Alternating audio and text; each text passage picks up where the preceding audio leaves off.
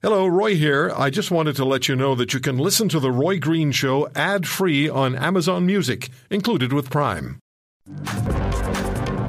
Eight out of ten Canadians will get more from the climate payment incentive than what, what it costs. That's a fact. They can they can debate it and they can go into the alternative views of the world, but Canadians will get eight out of ten Canadians will get more. And Mr. Speaker, what I'm interested to know is when will they have a plan to fight climate change?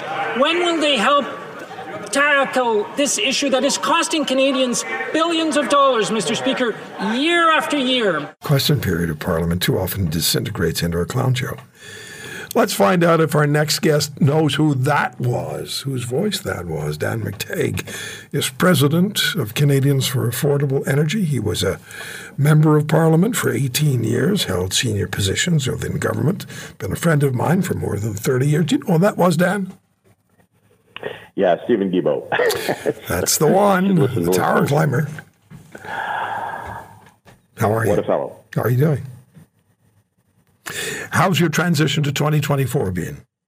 Uh, same as it was in 2023, uh, Roy. I mean, uh, the price is the same. Uh, looks like uh, nothing has really changed on the uh, what's driving energy prices, and of course that keeps me quite busy. But I, I, do note a lot of folks out there, especially in the United States, talking about how prices are normalized, things are getting back to where they should be. but that can't be said for Canada, simply because, of course, as noted, not one, not two, but three carbon taxes, uh, one of which is already implemented. Uh, second, which is being uh, unveiled. Uh, part of Atlantic Canada has already faced that. Newfoundland, by the way, would be facing an eight cent a liter increase come Friday, uh, uh, come Thursday, rather, as a result of the second carbon tax, which a lot of people you know, prefer I do not mention, but nevertheless, it is what it is. The clean fuel regulations will hit that province. So Nothing uh, in any of this suggests things, uh, as far as prices are concerned, for energy and the outlook is normal. Uh, it is being significantly distorted by a federal government that, uh, uh, through a policy of blocking pipelines, is weakening the Canadian dollar and at the same time increasing the cost of energy, which in turn creates this kind of uh, virtual circle of ever increasing prices for Canadians. And it will not change in 2024, it will continue. Mr. McTeague, of course, is president of Canadians for Affordable Energy. So that really was my first question. Are we better or worse off uh, in the first week of 24 than we were at the same time last year? So we're pretty much in the same leaky tub. Roy, it's funny because the price of fuel today in the average of about $1.43, $1.44. That's the average across Canada. There have been some changes.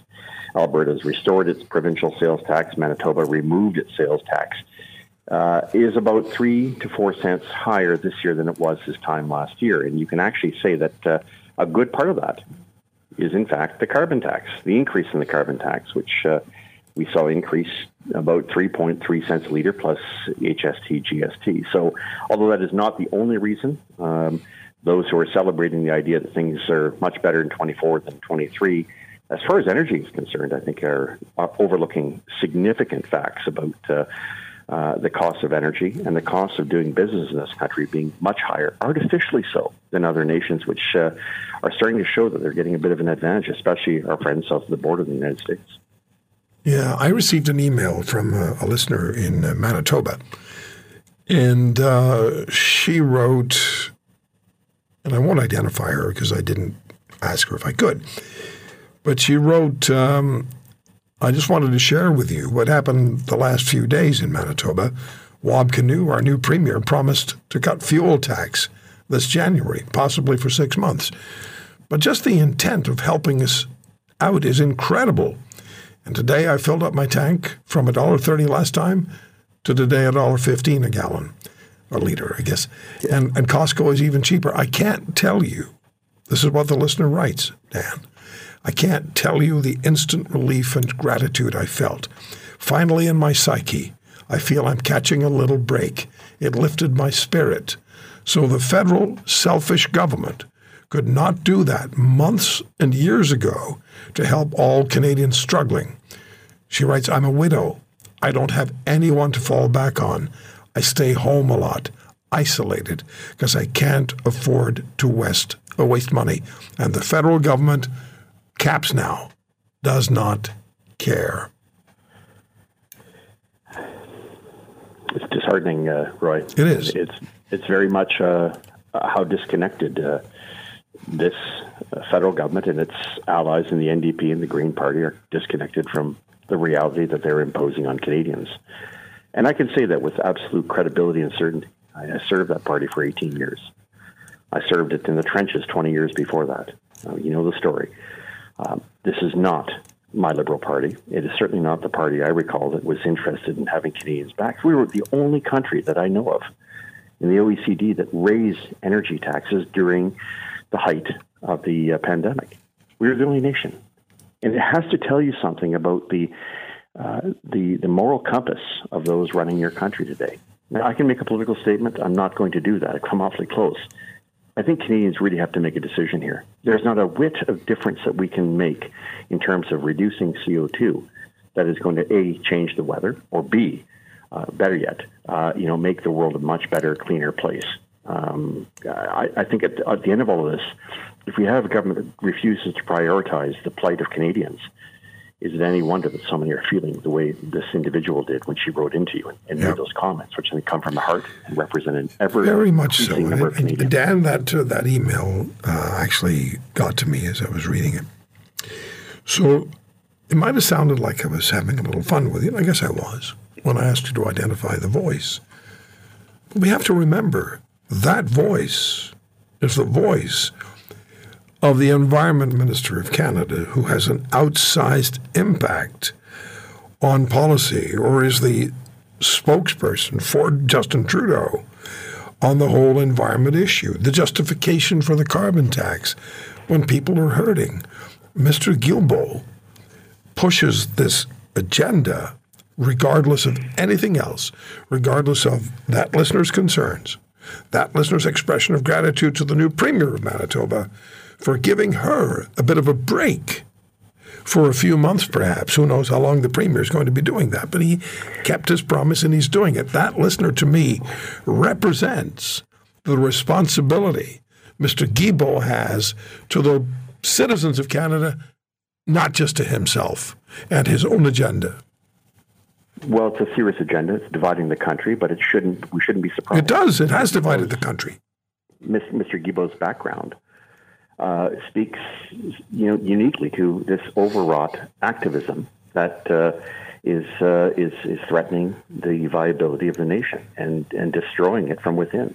And I'm not surprised. I mean, he's a he's an avowed socialist. Uh, he's a Marxist. Uh, this is a guy who, in his earlier day, wrote uh, eloquently about the need for separatism. This is a guy who hated energy companies, wanted them all shut down. This is a fellow who mocked those who got sick at Walkerton, Ontario, when uh, you know uh, E. coli leached into the system. This is a guy who I don't remember that stuff. I do remember quite well, and uh, you know if you look at the history of Mr. Guilbeault, you would know uh, beyond the orange jumpsuit and, and dangling from. Uh, the CN Tower, or uh, you know, and, and being the president and founder of a group called Equiterre yeah. in Quebec. Yeah, yeah, right. That's where Mr. Trudeau went to recruit him. so if you want to have a fanatic running a department and have those, you know, emissaries of fanaticism uh, stationed in every one of the cabinet ministers' offices, which is true of the Trudeau government, then expect these kind of things to happen. Okay. But Canada is going to be punished. I would really enjoy the opportunity to speak to Guilbeault in this studio. I'd love the opportunity to debate him on the floor of the House of Commons, and well, walk, which I can do any that, day That's that's but, that's what happened because it's Mr. Speaker in the middle. And and that is what's so frustrating, Dan McTeague, president of Canadians for Affordable Energy. That's what's so frustrating to Canadian people when we don't have a familiarity necessarily with the goings on in Parliament, and we hear this kind of self-serving shouting going on, and we just say, mm. "Shut the hell up and sit down and listen to us." Well, that's it. Right? And I think they're you having know, to do that now, Roy. And I think that's Dan, change. Dan, I, I, Dan, I just got an email from Judy in British Columbia, Victoria, BC. Hmm. Gas price today, 172.9. Well, that tells you something, and uh, that's a bargain. Uh, that's a province that usually sees in April till about October two dollars and ten cents a liter, uh, and it's going to go up four and a half cents a liter uh, this year. Next year, it'll go up another four and a half cents a liter. Uh, but also added to that eventually 17 cents a liter. So the four cents, which will make its way ultimately uh, by 2030 uh, to an additional, uh, you know, an additional 20 cents a liter, we'll see uh, yet another 20 cents added with the clean fuel standard, okay, clean okay, fuel regulation. Okay, okay, and not even including Mr. Guilbeault's latest iteration, which was the cap only on oil and gas. No other industry. Methane coming from a Quebec hydro doesn't get a cap on emissions. Uh, cement plants don't get caps on emissions. Automotive, nothing. Just the oil and gas sector. That's probably another 15 to 20 cents a liter. In other words, gasoline prices will be going up 80 cents a liter. And between now and do you, do you I mean, you, Dan, you know, Dan, you know, and I know that for so many Canadians, when they drive to work or they drive to the store or they take the kids to a game, those numbers on the sign at the gas station represent concern, a fluctuation of four cents, five cents. If it goes down four cents, oh my God, I can fill up. If it goes up five cents, you know, I went and put 50 bucks in my car this morning. I was in a hurry. The person in who was there before me. I don't know who it was. It was just the, the, the number that was on, on, on the pump. 10 bucks. You know, Roy, for somebody who looks at the energy prices and says, you know, well, you know, at least I'm getting something back on that, which is the line taken by the Trudeau Liberals, they don't take into account the meg, you know, the the significant impact this is having having in terms of a weaker Canadian dollar, which adds 20 cents to a liter uh, to the cost of diesel and gasoline. They don't look at the overall impact that the truck that transports those goods to the grocery store. I know you had the very esteemed uh, Sylvain Charlebois, professor, food professor, on earlier, and my good friend Eric Kam, uh, who both spoken very, you know, very forcefully to the fact that things aren't as good in this country as we think. The reality is that if you were to take away these policies, which have no other outcome other than to raise the price and to cripple the ability for the middle class to make ends meet, uh, you know, you would find that uh, things could actually turn around a little bit. And, and tomorrow, pressure off. Tomorrow we start. Tomorrow, Dan, we start the program with Professor Professor with Premier Scott Moe, whose government on the first of January said to the federal government, "We're not collecting the carbon tax for you any longer." On heating fuels, on, on so the Saskatchewan residents don't have to pay the carbon tax because we're not collecting it. We're, you know, we do what you want. I mean, there's potential fines and prison at the end of that legislation, right? Look, I, I was the point man for consumer affairs for the Liberal Party in opposition from 06 to 11. Uh, this would never have flown under our group. You know that. We've, you've spoken to me. I know that. I've known you for a long time. And I think you'll find that after the call of 2025 or 2024, the Liberal Party and others will start to realize that all of these things you want to do have to be done in lockstep with the ability for Canadians to prosper. If you destroy that, forget your, your career in politics. You're actually doing something that is, you know, at tantamount to playing with the future of a of once great nation. And uh, no one has the right to do that. And no one should have the right to do that. At the end of the day, this whole exercise, the activists need to leave, all 10 or 12 percent of them, and they need to give back to the people who are struggling, truly struggling to make ends meet. We can achieve all the wonderful things in the world. We are one of the cleanest nations when it comes to a barrel of oil that we produce or the amount of emissions that we produce. And I'm not talking CO2. CO2, we can have an argument about uh, it's, they call it a pollutant. It's not. But I'll leave that to the scientists, the real scientists, not the faux ones that are paid by the federal government to trot out nonsense. If we look at what Canada's record has been in terms of environmental stewardship, it is second to none in the world.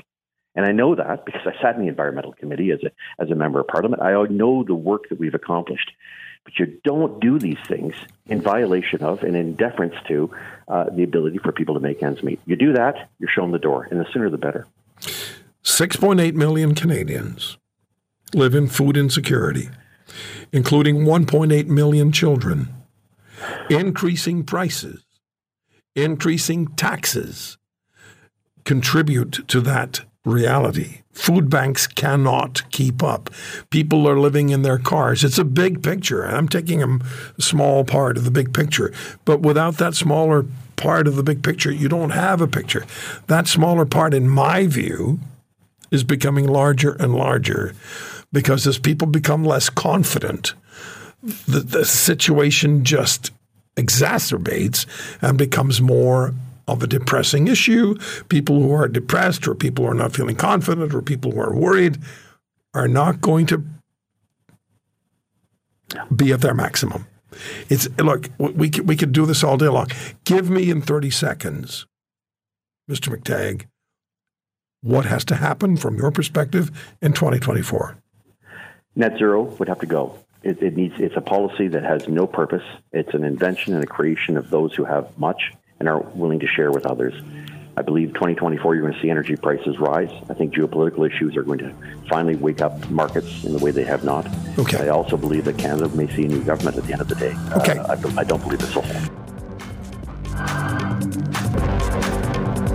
If you want to hear more, subscribe to The Roy Green Show on Apple Podcasts, Google Podcasts, Spotify, Stitcher, or wherever you find your favorites. And if you like what you hear, leave us a review and tell a friend. I'm Roy Green. Have a great weekend.